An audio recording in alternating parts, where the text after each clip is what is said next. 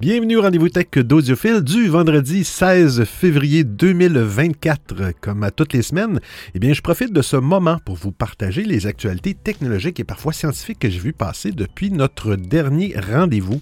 J'espère que vous avez eu une belle semaine.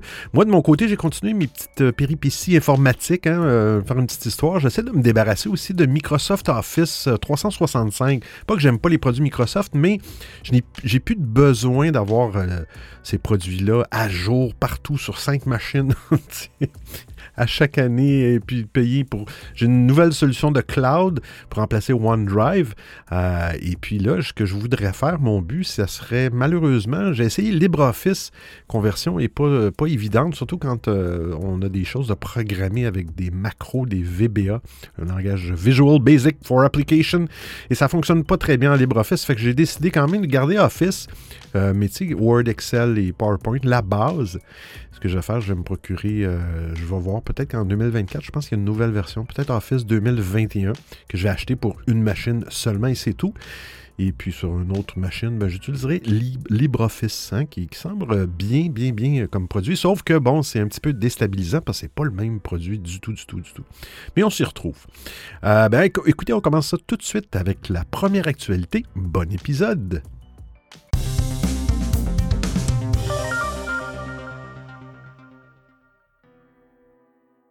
Microsoft durcit les exigences CPU pour euh, Windows 11. Windows 11 ne cesse d'accueillir de nouvelles fonctionnalités utiles pour les possesseurs du système d'exploitation. Même si les mises à jour et évolutions régulières d'un système d'exploitation sont souvent bien accueillies, certaines peuvent aussi faire des déçus chez les utilisateurs. Microsoft va visiblement durcir ses exigences vis-à-vis -vis de ceux qui contournent les restrictions de Windows 11 en utilisant des processeurs obsolètes dans la version 24H2 de l'OS. Malheureusement, pour de nombreux utilisateurs, ils ne pourront sûrement plus utiliser un vieux CPU sur euh, Windows 11, euh, même avec les astuces connues quand la fameuse mise à jour 24H2 arrivera. Jusqu'alors, un grand nombre de processeurs encore en service, comme les, les Intel de 7e génération, n'étaient plus pris en charge officiellement, mais restaient utilisables grâce aux méthodes de contournement. Même si Microsoft a ajouté quelques CPU supplémentaires, cela laisse quand même de nombreuses personnes sur la touche. Et les choses pourraient ne pas s'arranger pour les possesseurs de matériel non pris en, charge. Sur X, un certain Bob Pony, a remarqué que Microsoft semble vouloir rendre l'instruction POP-CNT, POP-CNT, obligatoire dans Windows 11 24H2. Concrètement, l'intégration de cette instruction signifie que les processeurs qui n'en sont pas dotés ne parviendront tout simplement pas à démarrer Windows. Alors les PC qui n'ont pas la configuration requise resteront bloqués à la version 23H2. Pour l'heure, difficile de savoir pourquoi Microsoft aurait besoin de rendre l'instruction obligatoire dans la mise à jour de son système d'exploitation. Rappelons que la nouvelle version 24H2 de Windows 11 devrait arriver au second, euh, second semestre 2024, probablement en septembre selon Windows Central. Évidemment, Microsoft ne prévoit pas seulement de restreindre l'utilisation de son OS aux utilisateurs de processeurs non pris en charge dans sa mise à jour. La mise à jour 24H2 de Windows 11 devrait plaire aux amateurs d'intelligence artificielle et offrira très certainement de nouvelles fonctionnalités aux remplaçants de Cortana Copilot. Cette toute nouvelle version pourrait faire de l'ombre à la prochaine génération de l'OS Windows 12 et donc décaler sa sortie.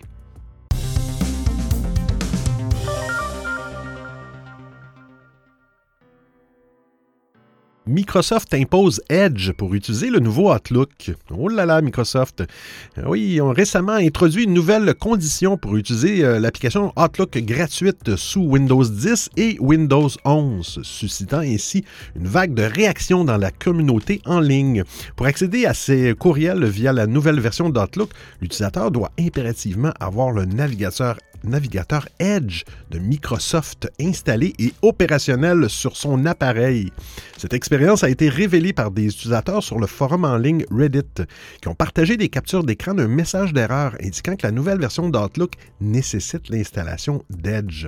Le cœur du problème réside dans le fait qu'Outlook utilise Microsoft Edge WebView 2 pour exécuter certaines fonctions web. Bien que la plupart disposent déjà d'Edge installé par défaut sur Windows, ceux qui avaient choisi de désinstaller désinstaller le navigateur pourraient se voir contraintes de le réinstaller pour utiliser Outlook. Rappelons que Microsoft vous laissera officiellement désinstaller Edge dès mars 2024. Mais il y a d'autres choses qu'Outlook, hein, les amis. Outre cette nouvelle obligation d'utiliser le navigateur de Microsoft, Outlook s'enrichit également de fonctionnalités et bien sûr d'intelligence artificielle. Ça va être partout l'intelligence. Oh. Prochainement, il sera possible d'utiliser le chatbot Copilot pour organiser des réunions directement à partir des fils de courriel dans Outlook. Copilot pourra générer des invitations comprenant un nom approprié pour la réunion, un ordre du jour, un résumé du fil du courriel sur lequel la réunion est basée et une liste des participants. La fonction planifiée avec Copilot sera lancée dans le cadre du programme Preview de Microsoft en mars, avant un lancement public réel en mai. Cependant, pour bénéficier de cette nouvelle fonctionnalité IA, il faudra être abonné à Microsoft 365.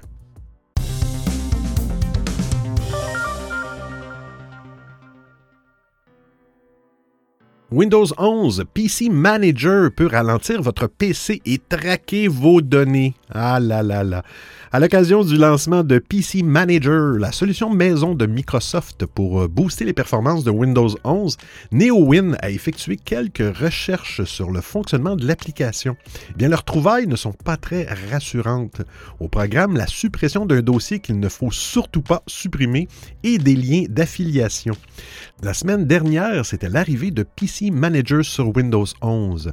Cette application signée Microsoft se place en concurrence directe avec CC Cleaner en proposant aux utilisateurs une solution simple pour booster les performances de son PC et supprimer les fichiers malveillants qui seraient nichés. Autrement dit, il s'agit d'une plutôt bonne nouvelle pour tous ceux qui souhaiteraient rester dans l'écosystème Windows pour nettoyer leur PC plutôt que que se risquer à, installer une application tierce pour faire le ménage. Seulement voilà, tout n'est visiblement pas rose chez PC Manager. Et les gens de NeoWin qui ont en effet fouillé tous les recoins de l'application pour analyser son fonctionnement et certaines découvertes sont assez consternantes. À commencer par les fichiers que celle-ci n'hésite pas à supprimer. Hmm. Parmi les dossiers visés par euh, l'application, on retrouve Windows Prefetch. PC Manager assure qu'il est parfaitement sécurisé de le faire disparaître.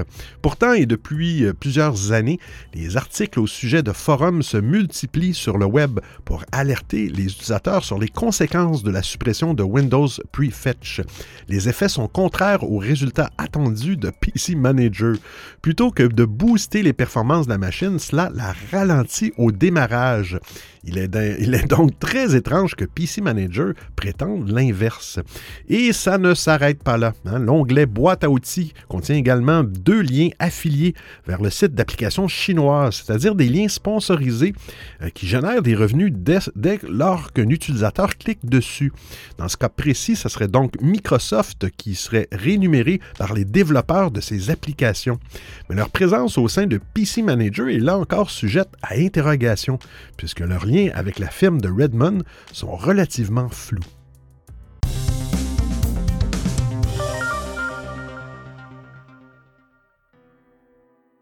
L'iPhone 15 peut refuser de se charger en USB-C. Ah, l'iPhone 15 et l'iPhone 15 Pro, hein, qui sont sortis en 2023, ont adopté euh, bien sûr le port de charge USB-C plus universel que le Lightning. Mais certains utilisateurs ont rencontré un petit problème. Leur iPhone refuse parfois de se charger en USB-C sans aucune explication. Heureusement, il existe une solution simple pour régler ce bug. Eh bien, ce bug, qui semble assez répandu, mais peu documenté par Apple, peut être très frustrant. Imaginez, vous voyez le niveau de la batterie de votre iPhone baisser, vous branchez un câble USB-C et là, rien ne se passe. Pas de signal, pas de message d'erreur et pas de recharge. Votre iPhone ne détecte pas le chargeur et reste vide. Que faire? Eh bien, il y a deux solutions possibles selon l'article. La première, en cas d'urgence, est d'utiliser la recharge sans fil. L'iPhone 15 et l'iPhone 15 Pro sont compatibles avec la recharge sans fil MagSafe ou la norme QI. Euh, il suffit donc de poser votre euh, iPhone sur un chargeur ou une batterie externe compatible avec la charge sans fil et le tour est joué. L'inconvénient, c'est qu'il faut avoir ce type d'accessoire sous la main. La deuxième solution plus radicale et selon moi plus simple est de forcer le redémarrage de l'iPhone. Cela permet de réinitialiser le système et de corriger le bug. Pour cela, il faut euh, suivre ces étapes. Vous appuyez sur le bouton d'augmentation du volume et relâchez-le rapidement. Appuyez sur le bouton de réduction du volume, relâchez-le rapidement. Maintenez le bouton latéral d'alimentation enfoncé et vous pouvez relâcher quand le logo Apple apparaît à l'écran. Eh bien, l'iPhone va alors redémarrer totalement. Hein. Vous ne perdrez pas vos données. Il ne s'agit pas d'une restauration de l'iPhone ou d'une remise à zéro. Une fois qu'il a redémarré, vous devriez pouvoir charger votre iPhone en USB-C normalement. On ne sait pas encore quelle est l'origine de ce bug, ni si Apple compte le corriger prochainement. En attendant, euh, ces solutions devraient vous permettre de recharger votre iPhone sans problème. Précisons que si la recharge ne fonctionne pas avec un nouveau câble USB-C, c'est peut-être aussi qu'il n'est tout simplement pas compatible ou certifié par Apple.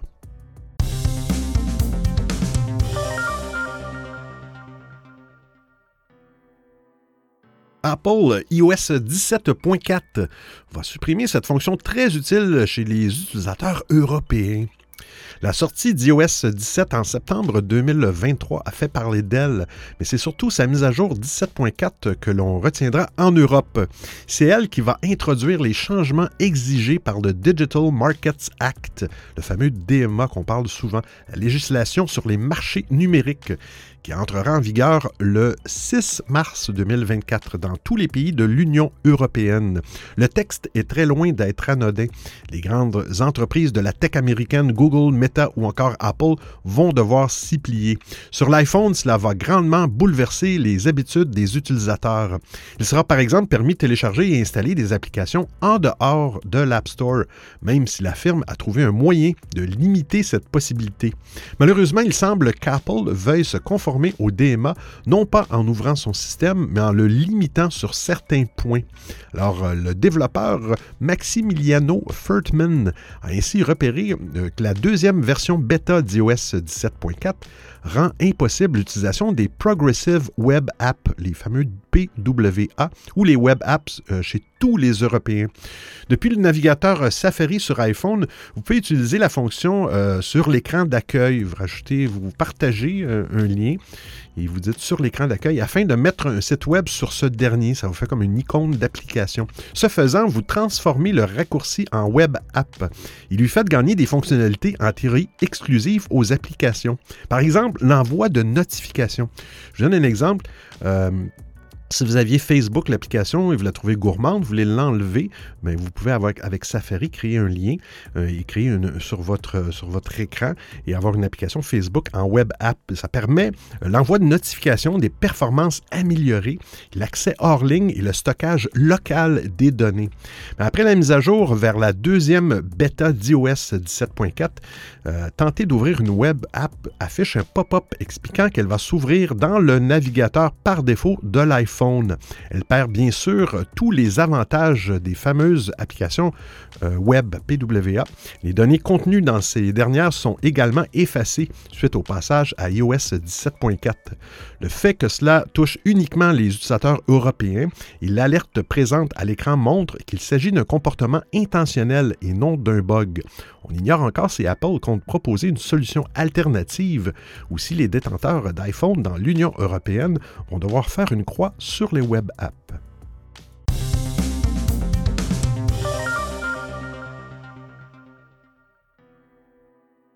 WhatsApp, voici comment vous pourrez euh, communiquer avec les autres messageries quand même. WhatsApp va bientôt devenir interopérable avec les autres applications de messagerie concurrentes comme iMessage ou Telegram pour se conformer au Digital Markets Act de l'Union européenne, le fameux DMA. Voici comment cela va fonctionner concrètement. WhatsApp travaille maintenant sur les aspects techniques, car ordonner l'interopérabilité des applications de messagerie est une chose, établir des communications effective en est une autre.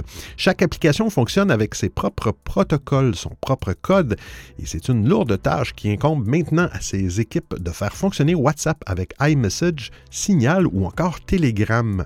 Dans une interview avec Wired, Dick Brower, Brower, Brower, excusez. Brower, directeur de l'ingénierie, ça empire mon affaire.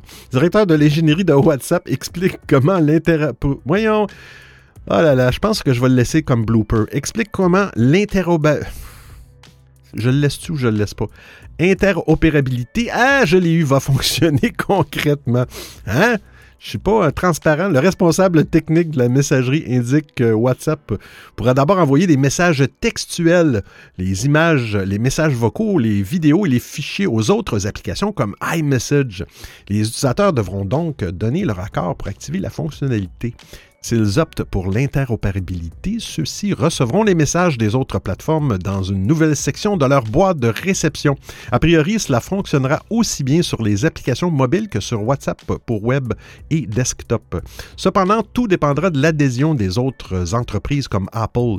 Des inquiétudes subsistent quant à la manière dont WhatsApp assurera le cryptage des messages lorsqu'ils commenceront à arriver chez les autres services. En effet, selon Mark Zuckerberg, WhatsApp est bien plus privé et sécurisé qu'iMessage, par exemple. Ah bon? WhatsApp souhaiterait que les autres euh, services de messagerie utilisent tous le même protocole de chiffrement Signal. Bravo. Sa maison mère Meta est également ouverte à d'autres protocoles de chiffrement à condition que ces applications puissent prouver qu'elles atteignent les normes de sécurité décrites par WhatsApp dans ses directives. De plus, les services tiers devront également signer un contrat avec Meta avant de se connecter à WhatsApp. Et je cite, Il y a une réelle tension entre le fait d'offrir un moyen facile d'offrir cette interopérabilité à des tiers tout en préservant la confidentialité, la sécurité et l'intégrité de WhatsApp, explique Dick Brower à Wired. en tant que gatekeeper désigné par le DMA, eh bien Meta a théoriquement jusqu'à mars pour se conformer à la loi. WhatsApp dispose néanmoins de plusieurs mois pour mettre en œuvre le changement et l'application prévoit d'en dire plus sur ses projets le mois prochain.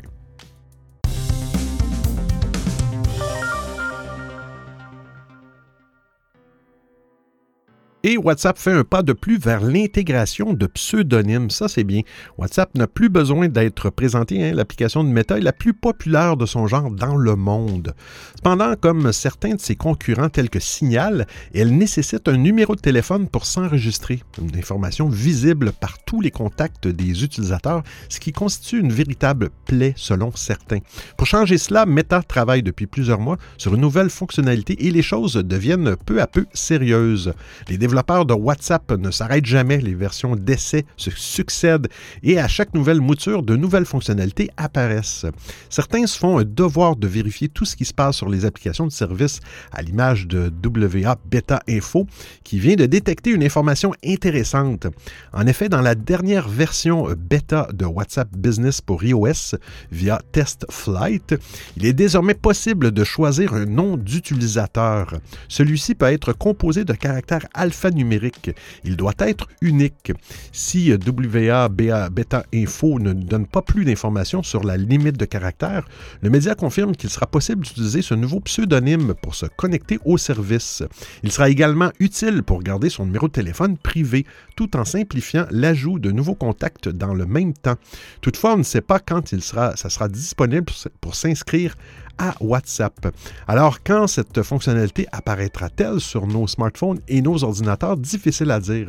Il faudra déjà attendre qu'elle apparaisse sur les moutures bêta de WhatsApp non business avant qu'elle ne soit déployée à l'échelle mondiale chez l'ensemble des utilisateurs. Heureusement, une partie du chemin a déjà été tracée, puisque Meta a déjà mis en place la recherche de contacts par nom d'utilisateur dans les versions d'essai précédentes de son service. Le géant américain n'est pas le seul à se tourner vers les pseudonymes. Signal, l'un de ses concurrents directs, euh, se penche également sur la question depuis, oui, plusieurs, plusieurs, plusieurs mois. Il ne reste donc plus qu'à espérer qu'une petite course entre développeurs est en cours et que la fonctionnalité ne tardera pas à arriver chez l'un comme chez l'autre.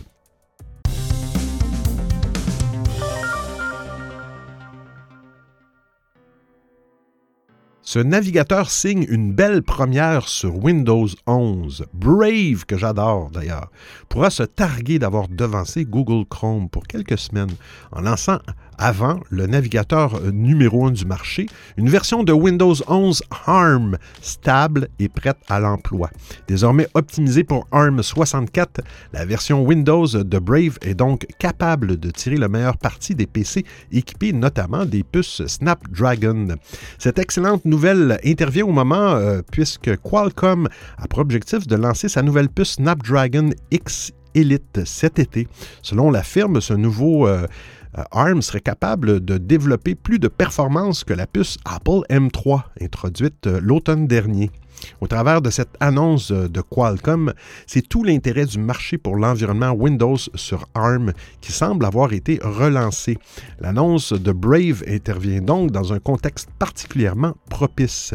Et je cite, Brave ARM 64 sur Windows est maintenant stable et offre des performances natives. Vous pouvez aussi profiter des mêmes fonctionnalités que celles que nous offrons sur l'architecture x64, x86 comme Whitevine, IPFS ou encore Tor, a déclaré Mihai Plessa, directeur du développement sur, euh, de Brave sur X. De son côté, Google déploiera prochainement une version Windows 11 de Google Chrome capable d'exploiter elle aussi nativement les puces ARM. Cette version est pour l'instant accessible en bêta uniquement au travers du canal Canary du navigateur. Autrement dit, elle n'est pas encore finalisée et demandera encore quelques semaines ou quelques mois de développement avant d'être proposé à grande échelle. Pour rappel, Brave n'est toutefois pas le premier navigateur à proposer une prise en charge native des puces ARM sur Windows 11. Comme on n'est jamais mieux servi que par soi-même, Microsoft avait en effet lancé dès 2020 une version ARM de son propre navigateur Edge. Vous écoutez le rendez-vous tech d'Audiophile.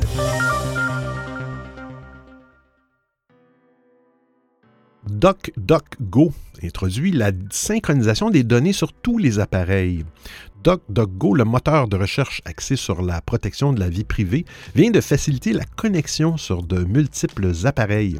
Une mise à jour du navigateur DuckDuckGo introduit la synchronisation des mots de passe, signets, favoris et paramètres de protection des courriels sur Android, iOS, Windows et Mac. DuckDuckGo est un moteur de recherche développé aux États-Unis et qui protège les données et la vie privée de ses visiteurs afin d'éviter notamment qu'elles soient utilisées à des fins commerciales. La synchronisation est utile lorsque l'on passe d'un terminal à un autre. Cette fonctionnalité peut également apporter une tranquillité d'esprit en sauvegardant les mots de passe et les signets au cas où un appareil serait endommagé ou perdu. Il y a d'autres navigateurs comme Chrome qui permettent de synchroniser ces informations entre les appareils en créant un compte auquel il faut se connecter. DuckDuckGo souligne qu'il n'est pas nécessaire de créer un profil pour synchroniser les informations de son navigateur. L'entreprise précise également que les données de synchronisation sont euh, chiffrées de bout en bout. Je les cite, lorsque vous utilisez la synchronisation privée, vos données restent chiffrées en toute sécurité tout au long du processus de synchronisation, car la clé unique nécessaire pour les décrypter n'est stockée que sur vos appareils, explique DuckDuckGo. Alors voici comment vous pouvez synchroniser les informations de votre navigateur sur plusieurs appareils. Vous ouvrez le navigateur DuckDuckGo, vous allez dans les paramètres, vous choisissez synchronisation et sauvegarde. Sélectionnez ensuite Synchroniser avec un autre appareil et suivez les instructions. Si vous utilisez une tablette ou un appareil mobile, vous pouvez effectuer la synchronisation avec un code QR. Si vous utilisez un ordinateur de bureau, il faut saisir manuellement un code alphanumérique.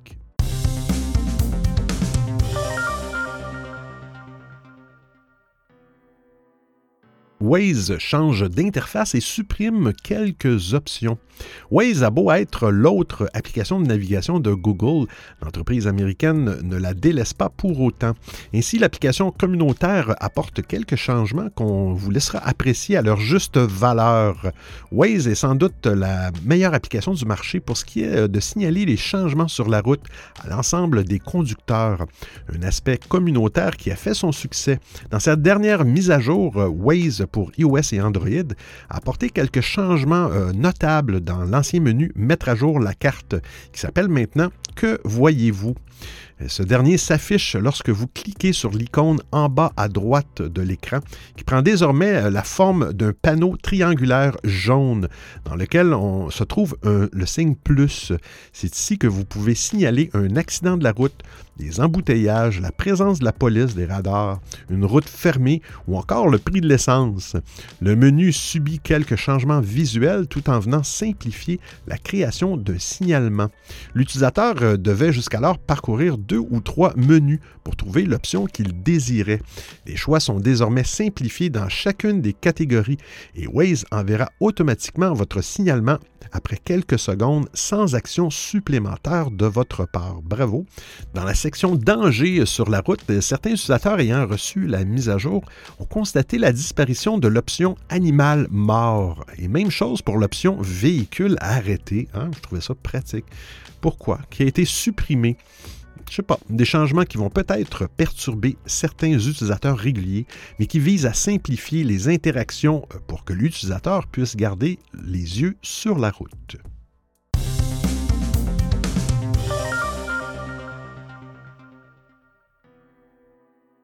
Prime Video, l'abonnement avec publicité Hmm, des mauvaises surprises. On le sait depuis quelques jours maintenant, euh, après Netflix et Disney ⁇ avant lui, c'est désormais au tour de Prime Video d'entrecouper ses programmes par des publicités. Les abonnés américains sont les premiers à voir apparaître euh, des entractes publicitaires avant, pendant et après leur contenu favori. Évidemment, cette initiative se répercutera prochainement en France et ailleurs, probablement à compter d'avril. Côté tarif, contrairement à la concurrence, pas de nouvel abonnement chez Amazon. Tous les abonnés actuels au service vont être confrontés à cette publicité, sauf s'ils acceptent de payer un petit supplément chaque mois pour retrouver un service comme avant pas correct ça.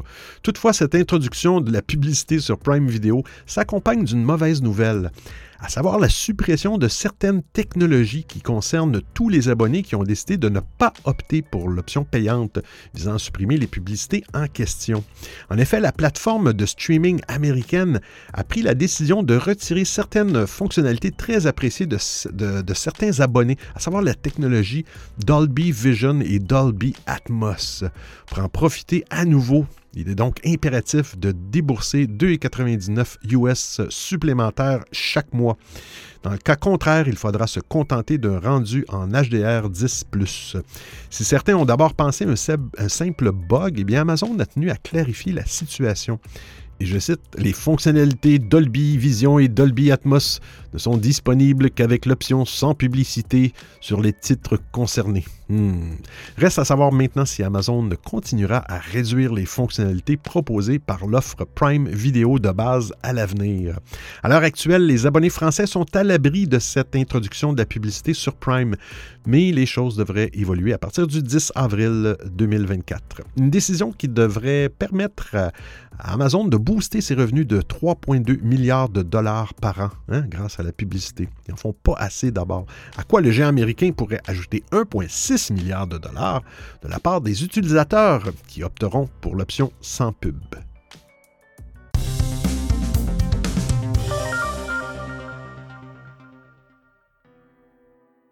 Tesla révolutionne l'accès sans clé de sa voiture.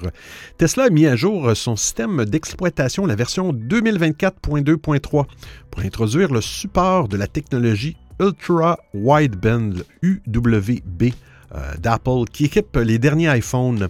Cela signifie une amélioration de la fonctionnalité Phone Key ou clé de téléphone qui permet d'ouvrir sa voiture avec son téléphone sans avoir à recourir à la connectivité Bluetooth moins précise et moins sécurisée. La mise à jour a été repérée par le blog spécialisé Not Tesla App qui a souligné que la technologie UWB permet euh, aux véhicules et aux phone key de communiquer avec une plus grande précision pour verrouiller, déverrouiller et ouvrir les portes automatiques. Nouveauté qui était attendue depuis trois ans déjà. La technologie UWB, utilisée par Apple depuis l'iPhone 11, permet une localisation précise et une communication améliorée entre les appareils. Cette avancée technologique est particulièrement utile pour une localisation précise, permettant par exemple de retrouver un téléphone ou une montre perdue avec une précision remarquable. Pour les véhicules Tesla, cela se traduit par une réactivité accrue et une meilleure meilleure précision dans les euh, fonctionnalités de verrouillage, déverrouillage et ouverture automatique des portes, offrant une tranquillité d'esprit supplémentaire aux propriétaires concernant la sécurité de leur véhicule. La mise à jour est actuellement disponible pour les modèles Tesla de dernière génération, y compris la Tesla Model 3 de 2023, la Model X et le Cybertruck nécessitant un iPhone 11 ou une version ultérieure, ainsi que la dernière version de l'application euh, sur, sur votre téléphone, la version 4.29.5 ou plus. Bien qu'aucune annonce n'ait été faite concernant la compatibilité avec l'Apple Watch série 9 et l'Apple Watch Ultra 2, il est prévu que cette fonctionnalité soit étendue à d'autres modèles de Tesla ainsi qu'à certains smartphones Android équipés des puces UWB dans un avenir proche. Après tout, les récents Google Pixel et Samsung Galaxy disposent également de leur propre puce UWB, alors pourquoi pas?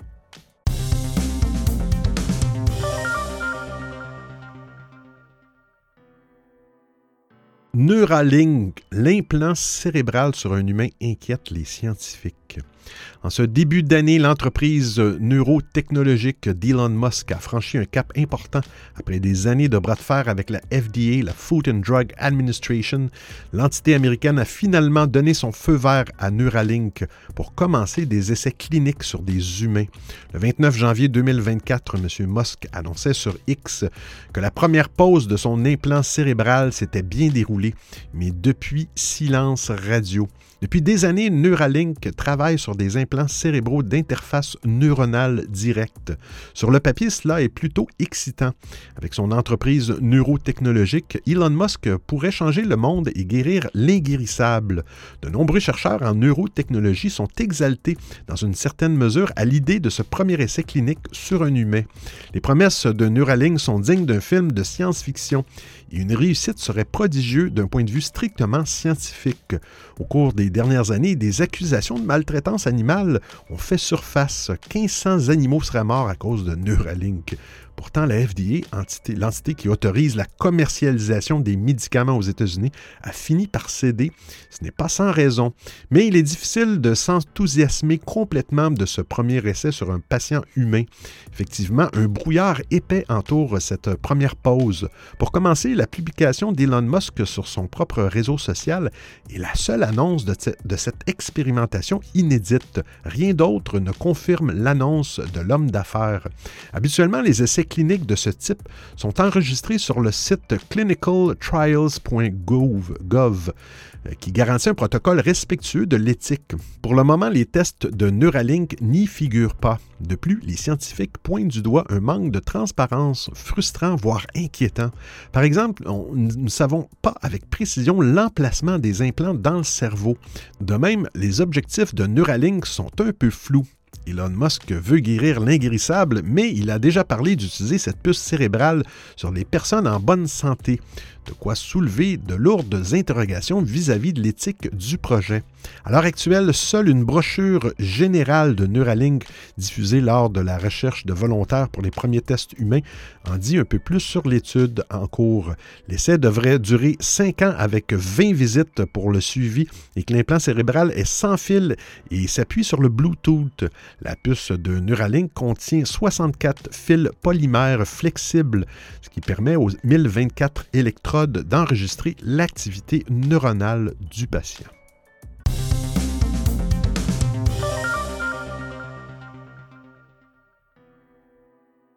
Une version du Wi-Fi avec une portée de 3 km. Les normes Wi-Fi que nous utilisons à la maison, comme le Wi-Fi 6E ou le Wi-Fi 7, euh, maintenant ont été optimisées pour transmettre d'importantes quantités de données euh, sur une courte portée. la norme Wi-Fi Allo HALOW, quant à elle, a été conçue pour d'autres applications comme l'Internet des objets, l'agriculture, etc. Comme l'explique le site de la Wi-Fi Alliance, cette norme, et je cite, augmente le Wi-Fi en fonctionnant dans un spectre inférieur à 1 GHz pour offrir une plus longue portée euh, et une connectivité à faible consommation. Récemment, une entreprise baptisée Morse Micro a exploité cette norme approuvée en 2016 pour transmettre des données sur une distance de 3 km. Cette entreprise est spécialisée dans la fabrication de puces Wi-Fi pour la norme Halo. Comme le montre sa vidéo de démonstration, en exploitant cette version du Wi-Fi, elle a réussi à faire un appel vidéo transmis via Wi-Fi Halo sur une distance de 3 km dans le quartier d'Ocean Beach à San Francisco. Alors que la vitesse de connexion était euh, de 11 mégabits seconde sur une distance de 500 mètres, elle est passée à 1 mégabit par seconde lorsque la distance est passée à 3 km quand même. En tout cas, cela euh, suffisait encore pour communiquer via appel vidéo. Selon Morse Micro, par rapport aux versions traditionnelles du Wi-Fi, la norme Halo a une portée 10 fois supérieure, une zone de couverture 100 fois supérieure et un volume 1000 fois supérieur. De plus, la distance n'est pas le seul obstacle à, la transmission des données. Comme la démonstration s'est faite dans le monde réel, la transmission subissait aussi des interférences. Avec cette démonstration, Morse Micro prouve l'efficacité du Wi-Fi Halo pour certains usages et par conséquent l'utilité des, puces qu'il a développées.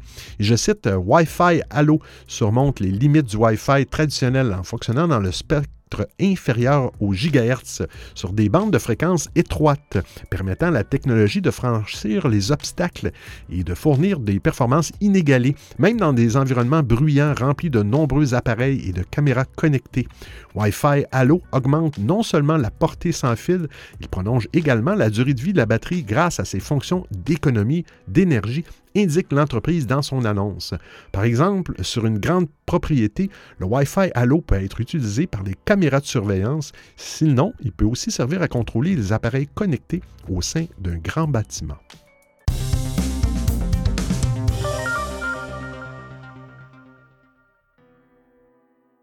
Où va s'écraser l'énorme satellite hors de contrôle? Oh non, pas ici. non, pas ici. Lancé le 21 avril, faut pas rire, 1995, ERS-2 est un satellite d'observation plutôt imposant avec sa masse de 2516 kg. Oh là là, ce dernier avait été placé sur une orbite polaire à une altitude de 800 km. Du point de vue de la mission elle-même, ERS-2 est un succès puisque le satellite est parvenu pendant toute sa durée de vie à fournir des données précises sur la température des océans et la couche d'ozone. En 2000, alors qu'une panne d'ordinateur de bord ainsi que du système de contrôle des gyroscopes met fin à sa mission sœur ERS-1, ERS-2 continue à délivrer quotidiennement sa précieuse télémétrie aux équipes au sol. Mais un an plus tard, le même problème affecte les gyroscopes au bord du satellite. Alors l'ESA invente alors un nouveau mode d'opération sans gyroscope. Une première qui a fait date dans l'industrie. Mais ces problèmes à bord du ERS-2 n'étaient en fait que le début d'efforts pour tirer la mission bien au-delà de la durée initialement prévue. En 2003, c'est la mémoire embarquée du satellite qui cesse de fonctionner, forçant la mission à se poursuivre uniquement avec les données pouvant être transmises en temps réel. Ces ajustements ont ainsi amené ERS2 jusqu'en 2010, date où les scientifiques de l'ESA n'ont plus d'autres options que de débrancher la prise. Le problème, c'est qu'à cette date, le satellite embarquait encore une quantité importante de carburant. Le risque étant qu'en cessant de surveiller le satellite, un réservoir ne finisse par exploser, générant une quantité dangereuse de débris. Alors l'ESA a décidé euh, d'opérer la passivation du satellite en provoquant 66 allumages de ses moteurs, tout en le plaçant sur une trajectoire assurant le satellite d'un retour dans l'atmosphère dans les 15 ans. Depuis cette passivation, toutefois, il n'y a plus aucun espoir de contrôler la trajectoire de ce satellite. On sait ainsi que celui-ci va revenir s'écraser sur Terre dans le courant du mois de février. Non! Le lieu exact du crash reste toutefois impossible à déterminer, ce qui fait évidemment courir le risque que des débris retombent dans des zones peuplées. Avec une masse de plus de 2 tonnes, il y a des chances que de nombreux morceaux arrivent entiers au sol. L'agence se garde de fournir des informations précises sur cette question. Reste qu'avec une planète recouverte à plus de 70% par des océans, il y a tout de même plus de chances que ces débris fassent un grand plongeon dans le grand bleu plutôt que sur des zones habitées. Et j'ai lu cette semaine aussi que M. Musk euh, prévoit euh, faire tomber 100 hein, satellites de Starlink qui ont des problèmes, je sais pas. Et, mais, mais ceux-ci sont faits en fonction qui vont complètement se, se fondre dans l'atmosphère terrestre. Alors, pas de problème pour M. Musk.